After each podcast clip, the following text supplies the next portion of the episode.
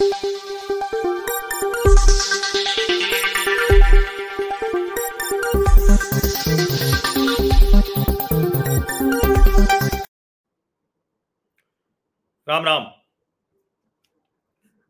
प्रधानमंत्री नरेंद्र मोदी का सम्मान।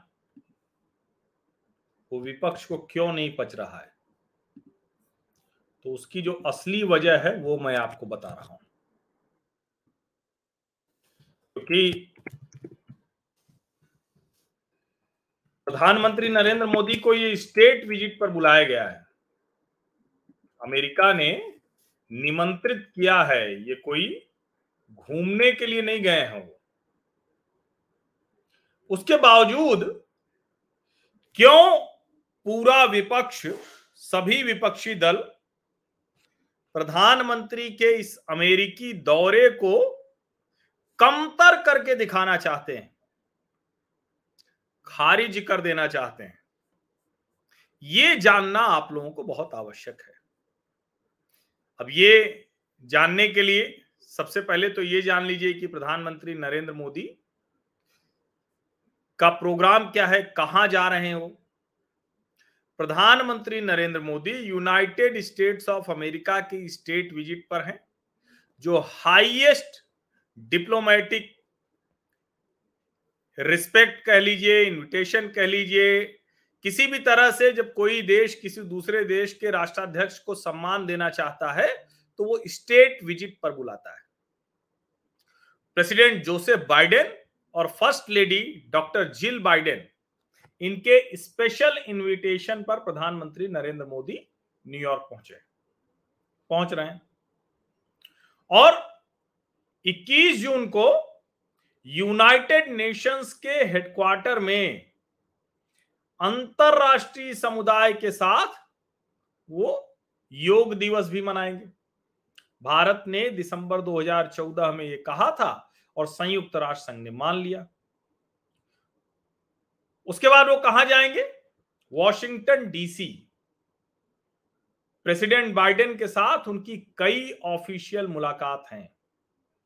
आखिरी बार कब मिलेंगे थे? सितंबर 2021 में, ऑफिशियल विज़िट जो यूएसए की लास्ट थी। उसके बाद ये मुलाकात हो रही। है अब इस मुलाकात में होना क्या क्या है? तो प्रधानमंत्री नरेंद्र मोदी खुद उनकी वेबसाइट पर लिखा हुआ है, India US ties are multi faceted with deepening engagements across sectors USA is India largest trade partner in goods and services America goods और सर्विसेज़ के मामले में भारत का सबसे बड़ा कारोबारी सहयोगी है।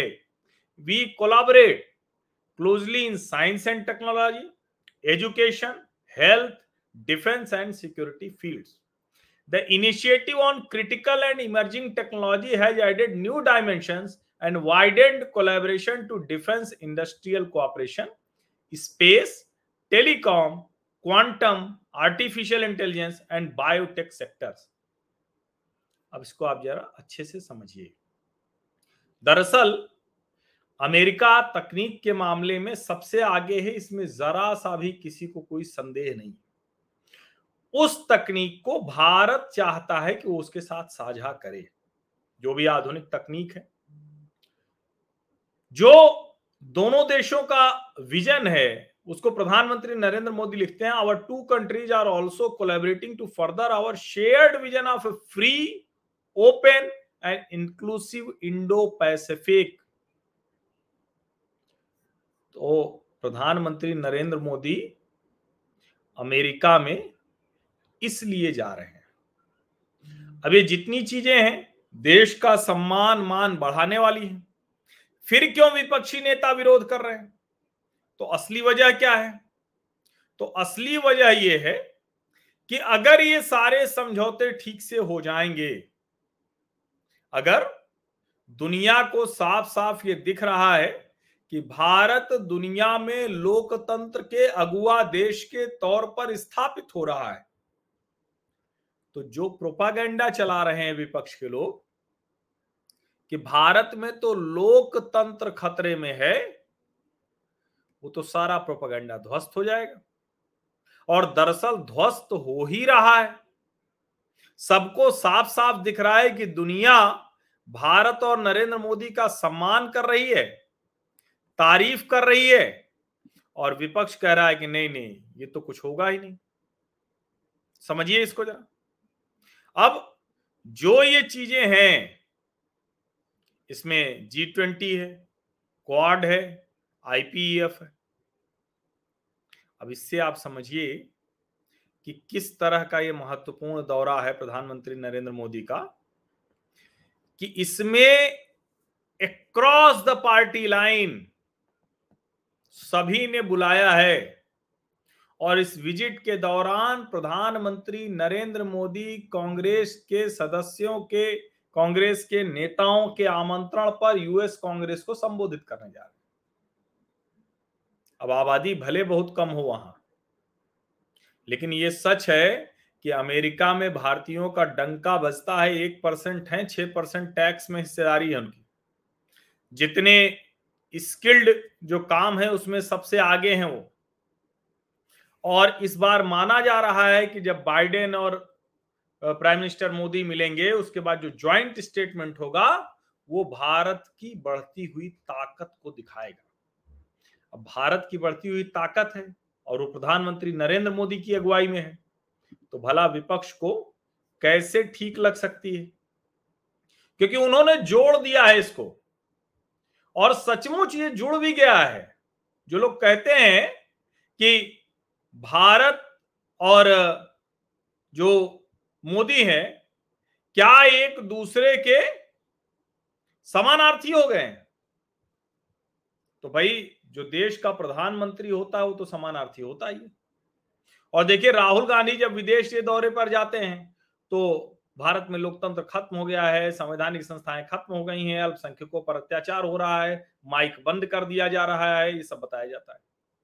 और जब प्रधानमंत्री नरेंद्र मोदी विदेश के दौरे पर हैं तो देश में हंगामा मचाया जा रहा है, कहा रहा जा रहा है कि देखिए, ये हो गया, वो हो गया, दुनिया भर की ऐसी रिपोर्ट्स की बात की जा रही। लेकिन अब जिस स्थिति में भारत है, उसमें दुनिया को इससे फ़र्क नहीं पड़ता कि ये विपक्ष के लोग क्या कह रहे हैं। अब वहाँ से वॉशिंगटन डीसी से पीएम जाएँगे, जो president Abdel Fattah el Sisi Egypt के जो प्रेसिडेंट हैं, उनके निमंत्रण पर वहाँ एक स्टेट विज़िट करेंगे। समझिए जरा। इसीलिए विपक्षियों को लग रहा है कि अरे ये तो बड़ा मुश्किल है। अच्छा पीएम मोदी इन लोगों से तो मिल ही रहे हैं। एलन मस्क ने पहले तो पीएम से मुलाकात की है, लेकिन ट्विटर के टेक ओवर के बाद पहली मुलाकात होने जा रही है। और करीब करीब ऐसे 24 प्रमुख कंपनियों के नेता हैं जो मिलने वाले हैं। 2015 में जब प्रधानमंत्री गए थे वहाँ तो टेस्ला मोटर्स की फैक्ट्री गए थे कैलिफ़ोर्निया। तब ट्विटर उनका नहीं था।